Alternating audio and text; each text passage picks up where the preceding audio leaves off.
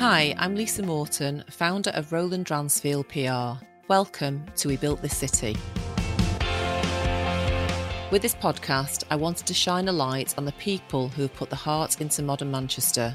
You can build a city with bricks and mortar, but it's the people that make Manchester great. Like my guest, Cas Paton. You know, I do believe that it's Manchester that made me the way that I am, which is so driven Born and part bred Greater Mancunian tech entrepreneur, Cas Paton is founder and chief executive of OnBuy, the British ethical alternative to Amazon, which is currently the fastest growing marketplace in the world. Cas moved away to Dorset at the age of 17 to join the Royal Navy as an aircraft engineer before setting up his own web building business as a teenager with the last 80 quid in his pocket. Since the age of 25, he's been consulting other businesses on how to run them and that's when he came up with the idea for OnBuy, which he set up in 2016. We recorded this interview online just before Christmas. Cas was in Poole and I was in Manchester. And you'll hear that Cas is a bit off mic to begin with, but we do get it sorted, so please bear with us and you'll find out why he's decided to bring OnBuy to Manchester. And it is partly because we've got better Wi Fi. Cas, welcome to We Built This City. Thank you to, glad to be here. Thanks so much. And I know how busy things are for you right now, and we're going to talk about that shortly. So, We Built the City is a podcast about the values, relationships, and the legacy that I believe Mancunians are passionate about. And to me, your story is a true example of Manc spirit. And it very much fits Tony Wilson's famous quote, We do things differently here. So, OnBuy is definitely doing things differently from other online marketplaces such as Amazon. Can you tell me what that difference is? Yeah, absolutely. I mean, we've built our marketplace off the very principal um, pillars of, of, of, ethical, trust, you know, transparent um, practice that we felt would really resonate with the marketplace world. You see, marketplaces in general are usually retailers. So, you know, whether it was Amazon or whether it's Tesco, um, these large retailers uh, trying to find opportunities to retail products. And obviously being a retailer means you have to buy stock and then you take that stock to market. There's risks with taking on new products. You know, some products don't sell and you have to manage your margin really carefully across different SKUs. So you make money on some items and you don't on others, and you balance the loss of the these the, you know, the products that don't sell, and therefore your business grows uh, off the back of the ones you know the, the lines that have worked. OnBuy is different because we don't retail products, and that means that we in essence, don't compete with our retailers. We're a, a channel for them to retail products, but we're not there to swipe the same customer and try and sell our own product. And we're certainly not there to learn what sells and to be able to manufacture those products ourselves or source those products ourselves. The idea is we will never retail products. Every pound that moves through OnBuy is a pound for a small, medium business in the UK selling their goods online. And Amazon and other online marketplaces have been criticised heavily for a lot of things, including that. And it seems to be that the small print can change very quickly, and that can have a massive impact on a seller. Was that the driving force for you setting up this in the first place, or was that ethical approach something that you kind of developed as you as you went along? No, it was the founding principle. I, I spent uh, my early career consulting businesses on how to grow online, how to shape their business to become more efficient and a topic of conversation that would always come up would be, hey, you need to sell on marketplaces. Marketplaces is a great way for you to reach new consumers uh, and trial the effectiveness of new products really quickly. And over the years that I was consulting uh, these businesses how to make the most of marketplace, the, the rhetoric changed. The, the, the advice was shifting from, hey, you've got to do this to eventually, you know, you should do this, but you should do this really carefully because you're essentially giving your learnings to other marketplaces who can use them for their own gain if you're not careful, because ultimately they want to learn what sells. Your growth is just incredible. I think OnBuy is the fastest growing marketplace in the world right now. Is that right? Online? Yeah. It's absolutely incredible. So give me some of the numbers because I researched them and I can't quite get my head around the uh, the percentages. yeah, we've grown very, very quickly. I mean, at the start of this year, we, we opened up our first investment rounds to the venture capital world. Until then, we were funded from angels and you know your typical startup sort of early seed venture backers. And as we hit 2020, we really started to ramp up. And as a business, you know, our GMV, which is our total sales, has flown from a run rate of around 20 million to a run rate of over 170 million. Our year on year growth has consistently been over 600% for three consecutive years. We actually um, achieved 870% growth year over year. So as a business, you know, it's it's a very interesting one. In terms of that growth, is that changing all the time? So you're kind of beating your own target. Is that how it's felt? That actually is quite funny when we go back to um, our financial models. We when we first started working with investors, we we put together, you know, like everybody does, a financial deck and a, a, financial model. And if we go back to the one that we used for our first round, we saw that we predicted 3.5 million pounds worth of sales in November 2020. Uh, and then when we came to June this year, we said, "Oh, we need to we need to reassess this. You know, we're constantly accelerating. Let's change it to 6.7 million in sales by November 2020." And then by the time we actually got to November 2020, with 14.3 million pounds worth of sales, we have this philosophy internally, which investors seem to love, which is, you know, we set a financial goal, which is always big, but we always beat it. So we always actually end up going higher. We're you write a target down and we'll do everything possible to beat that number. So that's that's that's the way that we work.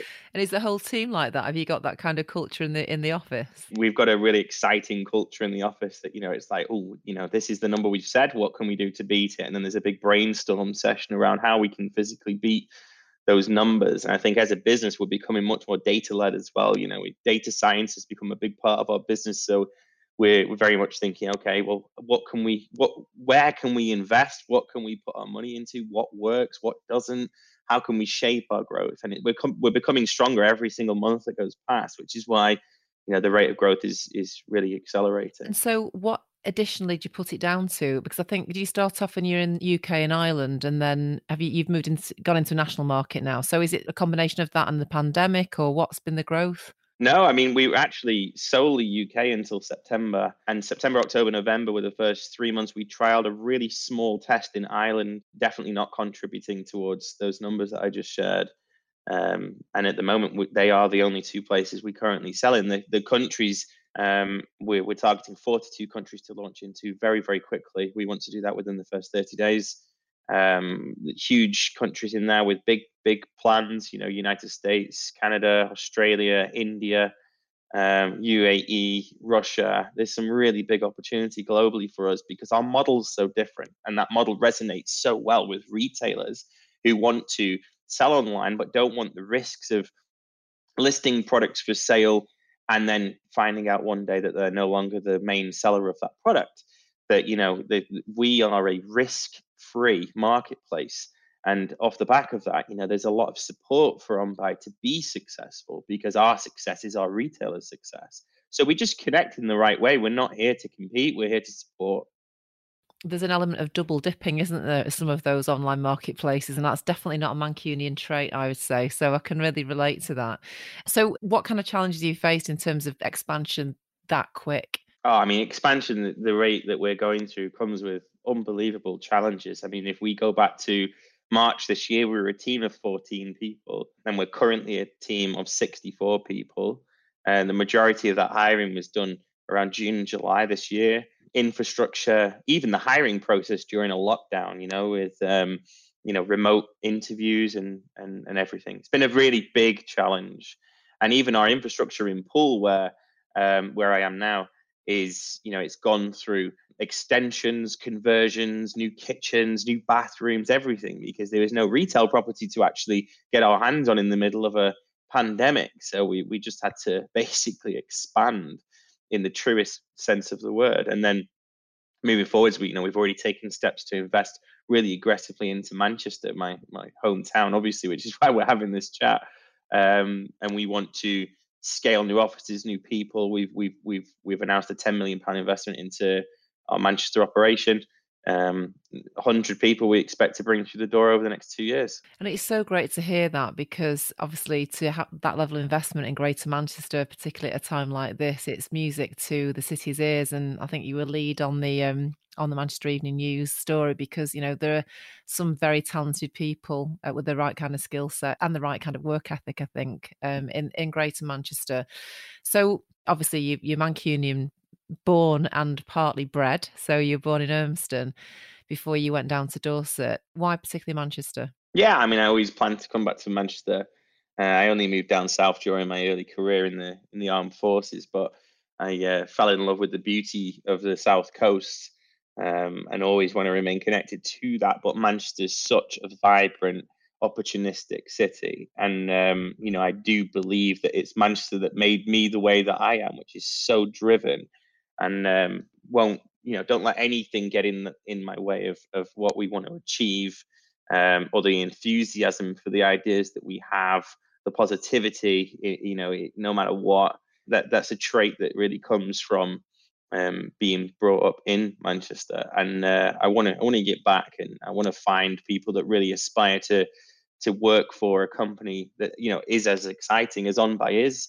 I think hopefully there's a lot of people that really want to connect to that, whether it's marketing or development or data science. You know, I'm really really keen to see from such a huge wealth of resource in Manchester, such talent-driven place, and it's changed so much over the past few years and I want to see, you know, how many people we can really bring in to to make OnBuy the UK marketplace that it is at the moment. And as we now venture to become a global marketplace player, which is really exciting, and I think we'll be exciting for Manchester. I want to see how many people we can get to really ride with us on this journey. And have you already started reaching out in terms of recruitment? How are you going to tackle that? you you can't go into a newspaper or a, a, PR article without being inundated with recruiters. So yeah, we naturally naturally fallen into the uh, recruitment cycle earlier than expected. We're, we're going to make our first hires in March for Manchester. Um, we're just drawing down on you know exactly where our new office is going to be. We're in talks in a couple of uh, premises, and then once that's established, we'll start really uh, you know spearheading the recruitment process. Mm.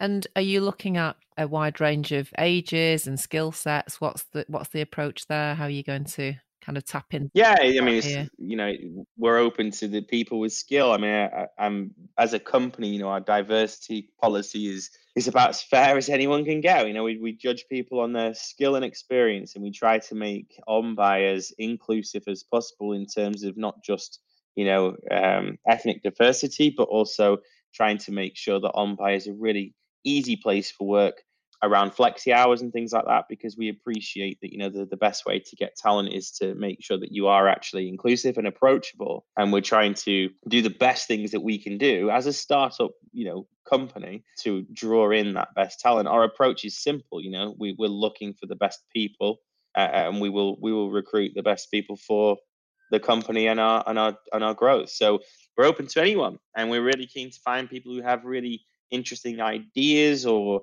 you know people who are sat in their in their jobs right now thinking hey this is a really exciting company. If i was to join this company this is what i would do. You know i want to hear those stories. I want to talk to those people. We're an entrepreneurial business. It's not just me and a team of employees. It's very much a team of entrepreneurs that are keen to drive more out of everything that we do. You cannot create 870% growth if the the culture of the business isn't entrepreneurial. You know, we, we the ethical values resonate and they work, and we're extremely transparent and we value those ethics, but we're also extremely entrepreneurial. And you could be both. I think where marketplaces have fallen short in the past is that you know the entrepreneurial side is to retail products and they use marketplace sellers as almost like research tools and our, our, approach is extremely different you know we we want to grow and create sales. That's the success of our business. And with all of our growth is growth for retailers. How can you not you know value that? And we we see such positive response because you know we're here to basically drive business for businesses. And I think Manchester's always been known as a city full of independent retail as well. I'm in Manchester every single day, and it's difficult to see some of those independents who have just not got the platform there anymore. You know, they've not got the footfall in the city centre. So, are you are you looking to recruit people for your team from actually within Greater Manchester? Is that is that important to you? Yeah, absolutely. You know, the the, the Manchester office is is the investment in that office is designed to recruit physically 100 people over two years um, within that Manchester, you know, space. There's other roles that we're flexible on remote working, and um, we already do recruit from around the UK. But key in office roles in Manchester will, will be around 100. If you're loving We Built This City, please could you take the time to leave a five star review on your podcast platform? Thank you. Just in terms of investment in the business, so you talked about those financial, um, the, the, the funding rounds. Did you initially start it with your own money? Did you actually invest yeah. yourself? So that's interesting. So you obviously yeah. were dead confident in what you're going to achieve. Oh, I, I'm one of these people. If I've got an idea and I genuinely know how to do it in my head, then I'll back myself a hundred percent. And I think you know it, it it it it goes a long way with investors because when when you do open the the, the door for money uh, and you're opening the business and saying, look, this is where we come from, this is where we're going to, these are our plans, and they say, well, you know, what's your investment look like today? And um, I remember the early conversations in VC was, well, I put my own money in at this stage before I went to angels. Gives a lot of confidence because you know a lot of entrepreneurs actually start out just using third party mm-hmm. money.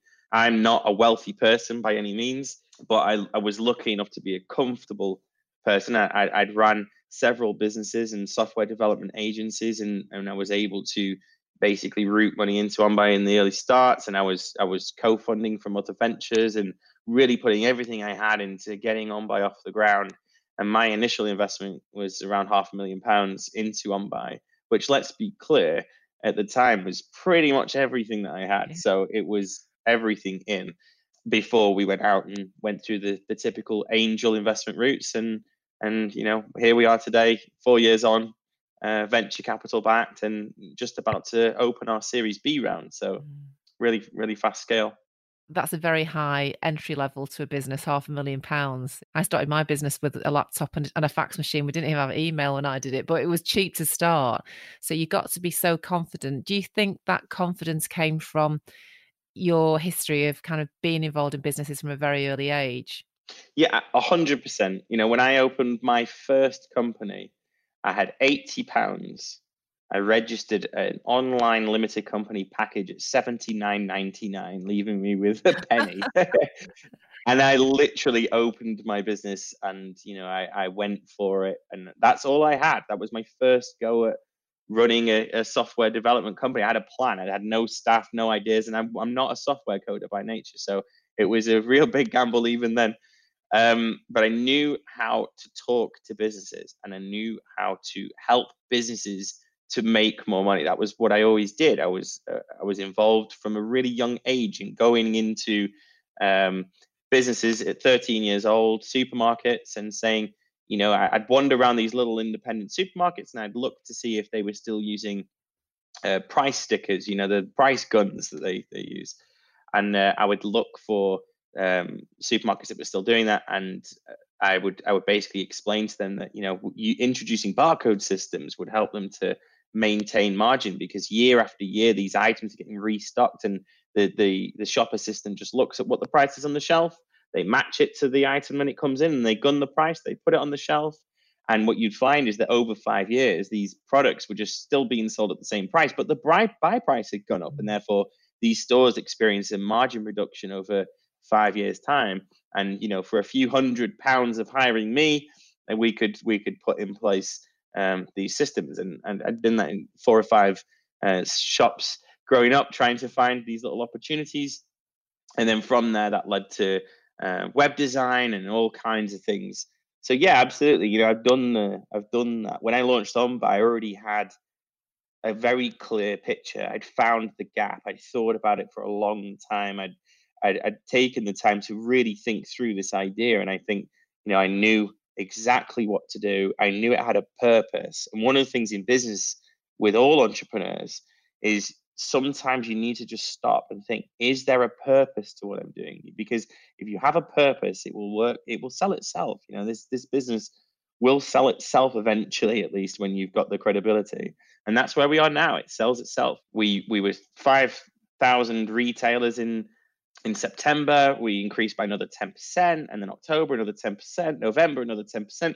We're signing up more retailers to OnBuy because the principles of the business is right. We're signing up more businesses than we can even cater to get online. So we've had to actually just slow things down a little bit because you know, the, the, the volume of products going live is phenomenal. In October, we secured 2 million new products onto OnBuy. In November, we, we said, hey, you know, it's like that we're not going to get a lot of retailers in November because everyone's busy with Q4. And actually, November was yet again our biggest month for retailer acquisition. December's already on track to be our biggest month for retailer acquisition. It's been the same story every month because again, the principles of the business make sense. They they resonate with the retailer who sees value in what we do. And if that works, then your purpose is there and the business can fly. And people just want to feel that sense of purpose more, don't they, now than ever, I think. And not just businesses and your supply chain, but then people that work with you as well. I mean, that's what we get out of bed for, isn't it? Is that that sense of purpose? Yeah, absolutely. I mean, I, am very fortunate. I feel so lucky to have, have stumbled upon the idea and principles around OnBuy because I felt that so driven to launch on OnBuy as a business because of what the world had to offer in this space. And because I realized that this was such a viable business because it had a, an ethical purpose that was able to really motivate retailers to want to work with us. And don't get me wrong, it's not always been an easy business to get off the ground you imagine day one of opening OnBuy. I mean, it took me two years with a team to develop OnBuy as an initial release candidate product. But the day that we opened the website, which was the 7th of November 2016, we opened the business with nothing to sell. So we're saying, hey, retailers, come and join us. We're going to do all of these fantastic things. We've got these great plans and our ethics are right you can say what you want, but the retailers are going to look at the business and say, "But you've got no customers, yeah. you've got no traffic. Like this is not going to work." And this is something called the marketplace conundrum, because, or I've titled it the marketplace conundrum because day one that you open it, it's a, it's the worst chicken and egg yeah. situation, and this is why marketplaces are typically retailers before they are marketplaces. Because actually launching a marketplace when you open the doors with nothing to sell is a very, very hard sell. Mm. And it takes a long time. What you find is a bit like a giant hockey stick. For the first two years, the business just runs uh, with little gains, and then eventually, you know, you can you can shoot upwards. Because as soon as you start winning product, you've got something to sell. And as soon as you prove that your algorithms and the way you manage data and everything's all working, you can you can reach customers and you do create sales, then you get more retailers because obviously they see their counterpart. I don't know whether it's competitors or businesses they work with all start to make sales. They want to make sales and everything becomes easier. You know, your Alexa score improves and people can see that everything is actually viable. The news start to release about growth and everything, and things do become easier. But I tell you, what a what a painful you know business to launch when you think that you're opening the doors day one with nothing to sell and there's nothing you can do about it was that frightening i knew what i was letting myself in for so luckily I, I, you know it was it was very much expected i just think that sometimes there's a misconception with business which is people look at where you are now like where we are is growing right now super quick and they think wow it's a really good idea it was a good idea four years ago. Mm. it just takes a long time to actually get that wheel moving. Mm. Nothing's changed. Yeah. It's just that once you've started that process, it can it, it, it can flourish. And um, yeah, don't get me wrong. There was certainly points in the first 18 months where it, it's it's slow burning and you're thinking, I know it will work. I know it will work. I'm so positive about it, but you know, starting to get some raised eyebrows from from people thinking, you know, is is it going to get that traction? And and and then you know, you don't doubt yourself. Absolutely, never doubted that we would be able to do it, but you do have to just stop and reassess and go, yeah, absolutely, okay, no, this is working. It's just going to take some time. Mm. In fact, I'll tell you a funny story. We when when we first went to invest in OnBuy with our first angel investor, he brought in a venture capital company. I hope he listens to this. the venture capital company came and sat with him who was investing, not because we wanted their money, but because we wanted to just hear what their thought process was around businesses like OnBuy. And the advice at the time was don't invest in marketplaces. Turn to our angel. Do not invest in marketplaces because marketplaces is so difficult to launch. One of the hardest businesses. They take a, a huge amounts of money to be able to to get to that critical mass where they have the products to be able to sell. Don't do it. They, luckily for us, the Angel did do it. But if we fast forward a few years later to 2020, June this year, and uh, that same venture capital company offered to invest in our Series A. and they actually held their hands up and said, you know, it is a very difficult business to launch, but you guys have actually managed to do it with very, very low financial backing, which was, you know, proves a point, I think. And it strikes me, obviously, just going back to the fact that you were 13 years old and you're telling shopkeepers and, and supermarket owners how to run the business. I'm just amazed that they'd even they they listen to you. So they must have you must have had something about you that made a seasoned shopkeeper listen to a 13 year old kid. Yeah, well, I remember my mum saying to me, you know, she I, I, had a very sharp lesson in supply and demand when I was about five years old on a visit to Southport. You know, fa- favored Manchester holiday space in the summer holidays was Southport. There's no so, sea. yeah, you could walk for 16 days to find some water. My mum used to send me off um, to do that. Not yeah. come with me. well, I, would collected a load of shells and I'd, I'd taken myself to the roadside, you know, to try and sell shells. And I was like, you're trying to sell shells at a beach, you know, this is, but there was something in me even at that age to like, because my parents weren't entrepreneurial. Um, you know, both had regular type role jobs and and and uh, but my uncle was but i was five. I didn't know what entrepreneurial was. Um, but the idea of, of, of of going and getting things thinking oh we can sell these. This is really exciting. And then before you know it by sort of eight years old you wandering the streets offering to mow lawns and actually at one point we were selling potpourri i had a little army of kids in the street that would help me collect rose petals because one of the neighbors has shown us how to make potpourri, and that was it. There's a business right there.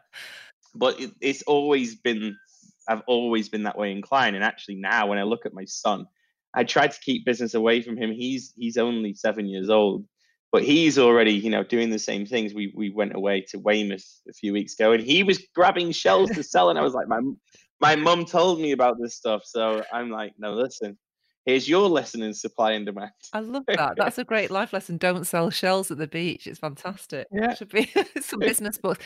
I was the same. We'd added potpourri. I did butties. And then also one summer there was a massive ladybird infestation and I thought I'd be able to sell like Tupperware cups full of ladybirds. Funnily, that was my supply and demand because nobody wanted. They could get thousands wherever you wanted them. It was it, it, late seventies in a hot summer, but you, yeah, it's that drive, isn't it? I mean, my dad was an entrepreneur, and um, he built an engineering business up in Salford from nothing, and he always used to say to me that there's plenty of room at the top which I didn't get when I was young. But obviously, that most people won't do what's required to get there and to stay there, so that you don't need to worry about there being enough space for you. And I thought that was a really good piece of advice because if you stick with it, you know, you, you, there is space at the top. I mean, what would you say that one val- the one value for you that really stands out in terms of being successful and being able to build a business? Um, I, I mean, I'm going to give someone else credit here. I, I, remember when I was a bit younger and I read, um, you know, Dragon's Den's uh, Theo and I read his book, and there was a comment in it that really stuck with me. And he said, you know, sometimes I can't remember exactly how he worded it, but sometimes you've got to get off the hamster wheel. And I thought about it, and I, I saw myself. Sometimes what happens in business, you live in a hamster wheel, which basically means that you know you're you're in it, and because you're in it you can shoot off in the wrong direction. You can lose track of what the main function and purpose of the business is. It's very easy to lose direction. People get carried away, people come up with new ideas. Sounds fantastic, but get off the hamster wheel. Whether that's going for a walk, whether it's going on holiday, people do it all in different ways. Um, some people just go and have a shower and, and think, you know, but get off the hamster wheel and look in and think, is this helping me towards the goal? Because ultimately you're on an 80 if you're going to if you're going to fly in business it's 80 20 rule. You, you need to get 80% of the stuff right you know there's there's no time on a fast growth business to get 100% you can't do that. You, would still be here fine tuning not growing um, and and make sure you're heading to where you want to head to and remind yourself of that. It goes to the point where we've even written our core messages down on the wall because it's really important. You know, if we we've got ethical, trustworthy, you know, these kind of things, and everything we're doing does it meet these pillars that that have put us into business business in the first place? You know, fairness. We read them, we go, you know, this new policy that we've come up with, this new feature that we're doing, does it meet these these principles? And if you tick the boxes, then you know that everything you're doing is working towards that end goal. And I think getting off the hamster wheel was such a such an important value that I think people need to really think about when they're in business.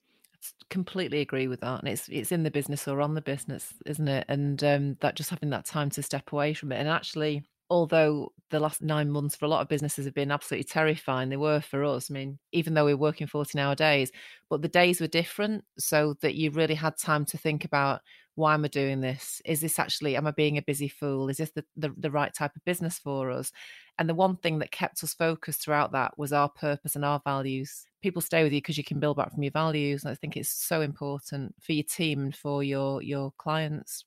And the other thing, we had a Liam Manton, who's founder of, of Didsbury Gin, who I'm sure when he's spending more time in Manchester, um, you'll meet you'll meet him. I think you both get on very well.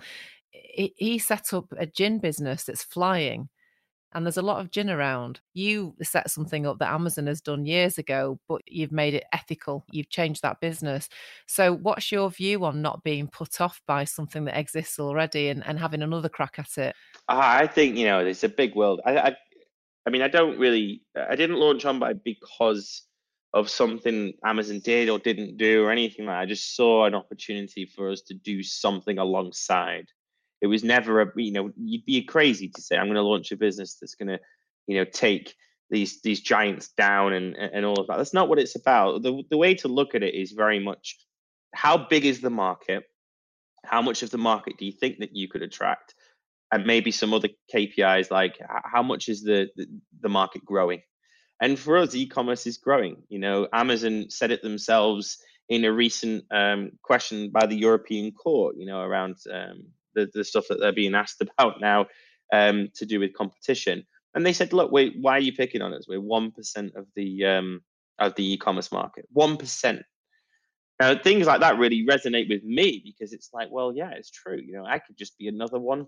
I don't need to take anyone's business to be a 1%. And 1% just happens to be a ridiculous sum.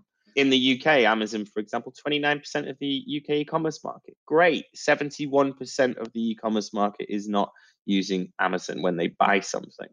That means I can take 5 to 10% of the UK market and they can we can live side by side. I mean, this is not always about you know, destroying businesses or taking market share. I don't, I've never believed in that. You should never launch a business to damage or ill will another company. These companies employ people. Amazon employs people. OnBuy employs people.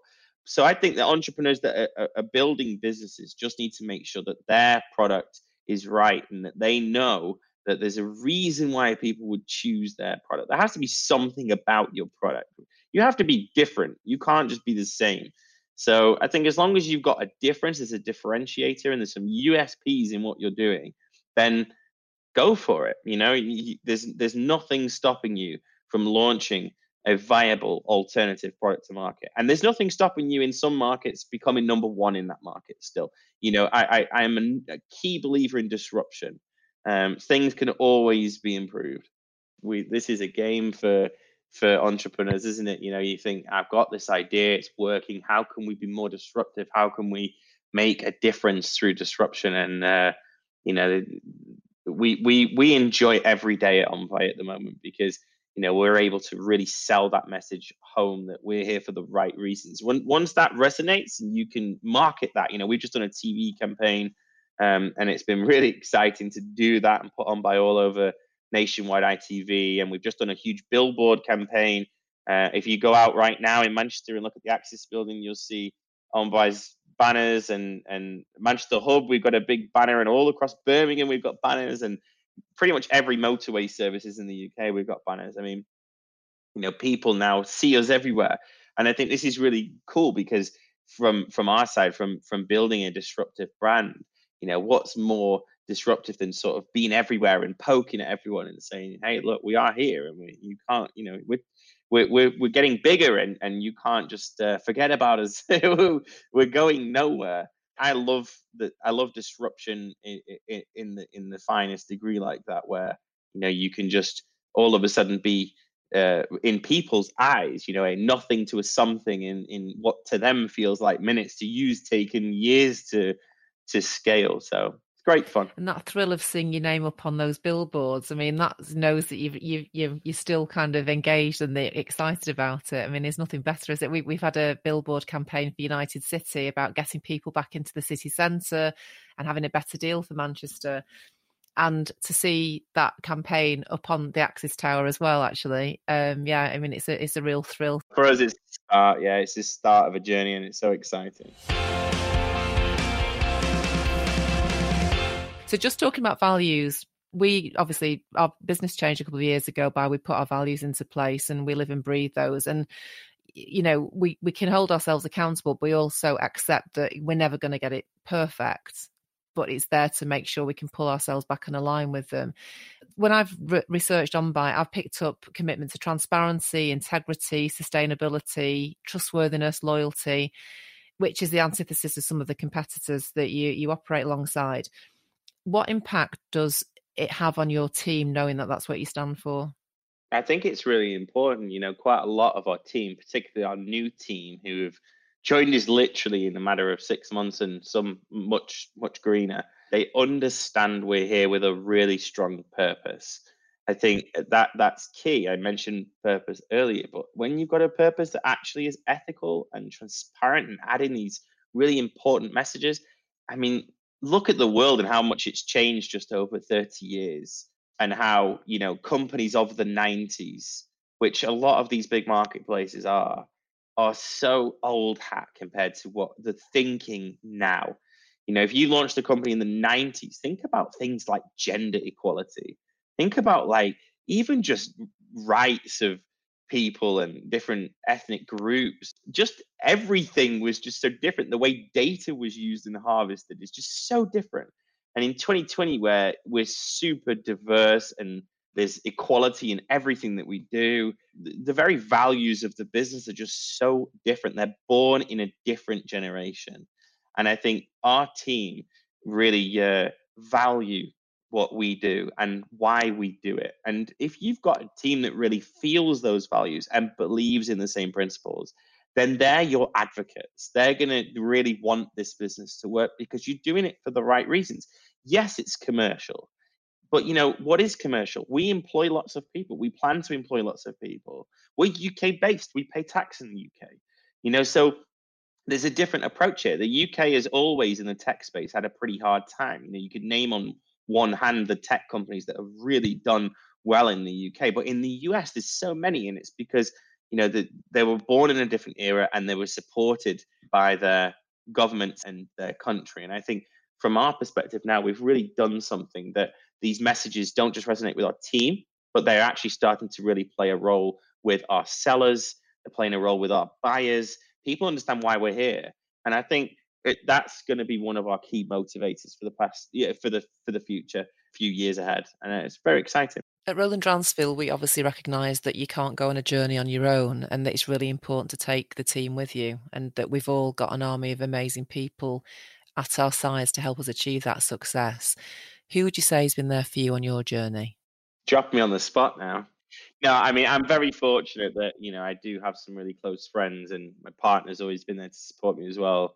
Um, and my partner comes from a, a, a, corporate world, so she's in a, um, a, a totally different space to where OnBuy was when we were starting out. But it's really good to hear the the the differences between small and corporate, and and and make sure that your business is scaling that way. So that's been really valuable.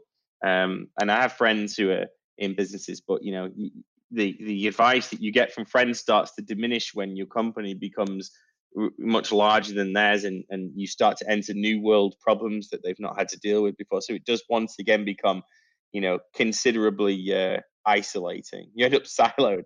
But i think you know what then becomes really useful is as your business gets over a certain size and you get the backing from venture capital for example you start to be able to at least get the professional advice. And as your business is able to raise money you can hire the professional advice too. So things then become a bit easier again. So you know it, it it is a, an interesting world, the world of an entrepreneur, and I, and I think I think there's sometimes a big misconception. You know, people see business owners or entrepreneurs, and the general consensus consensus is they've done really well and they've got nice things. They got nice holidays and they got nice cars and they got a nice house.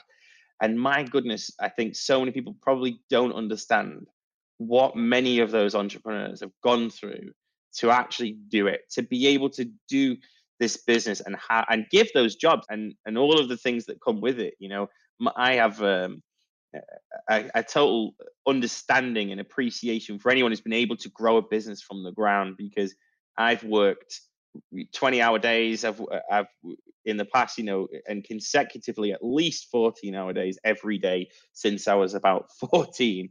Um, yeah, and it and it and it is it's taxing and in the early life of growing a business you know there's there's no money. You you, you do this with no money and there was no holidays and there's no anything. And in fact if you're a true entrepreneur that's starting your own business there's no finance or mortgages or loans either because they look at you and they go no you know you, you you're not employed. So you end up in the toughest position.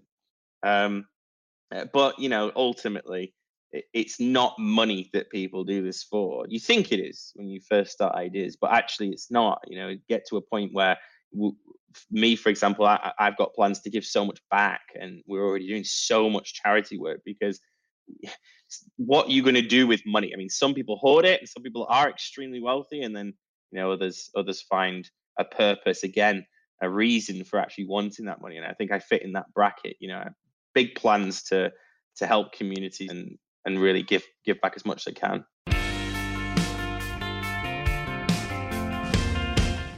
Cas, let's talk about legacy. Um, it's never stopped being important for Mancunians to leave one. I've worked here for 30 years, and one of the things that never wavers is the commitment of Mancs to put in more than they take out. So, what would you like yours to be? Well, I've got a plan. I mean, I think anyone launching a business as, as, as wide scale as OnBuy, you need to enter them, you know, enter the market with a with a strong plan. And um, I already created a phased approach to how uh, I want to do my bit and create, I guess, you know, what you call a legacy. To me, it's just do as much good as possible while you're in a position to be able to do it.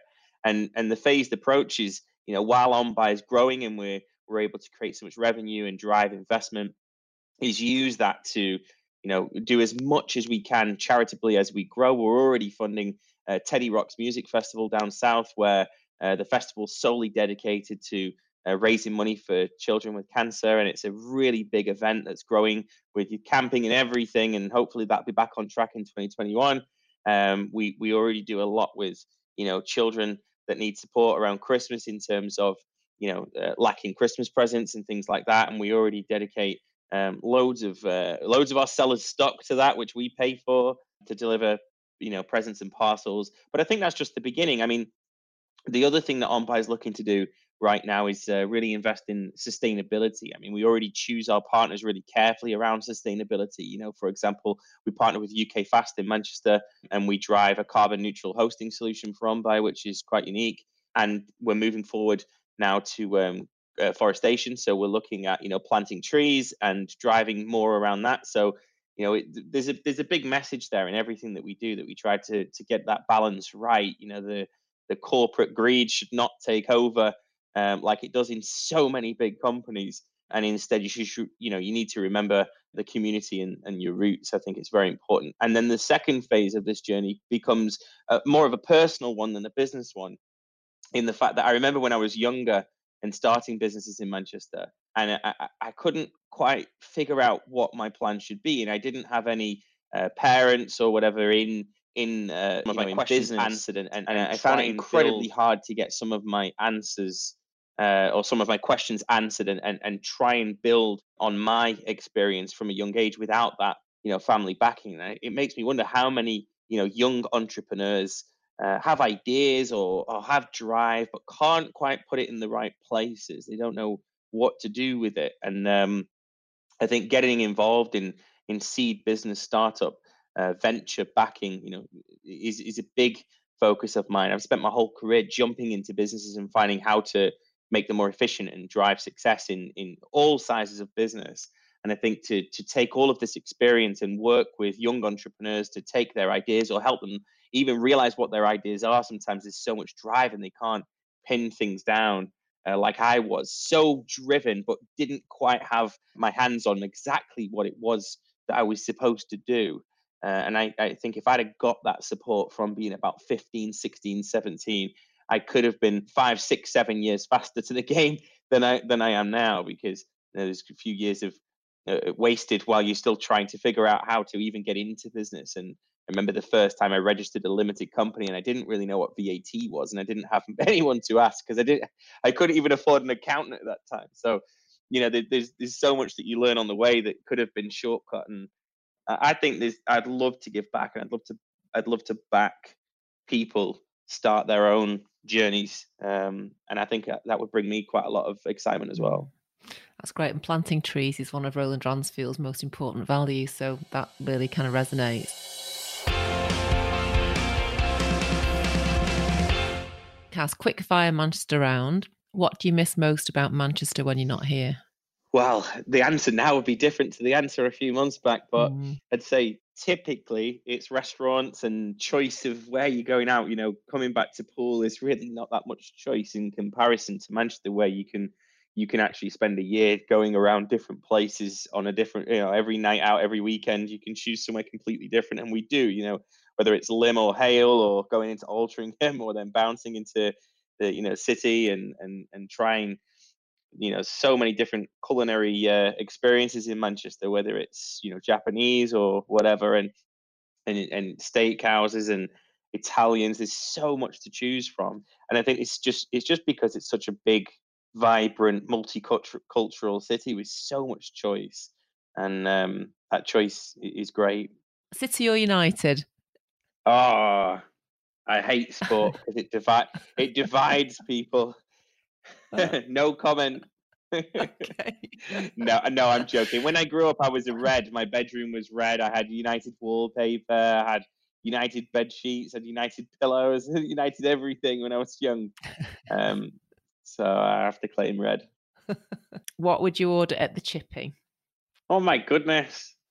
Um oh, you know, my favourite thing from the chippy you can't get anywhere else is a pea fritter. Pea fritter farm. That's what I used to get on the way to school, and I honestly a, a what? Pea, a pea fritter farm. You've not done this before.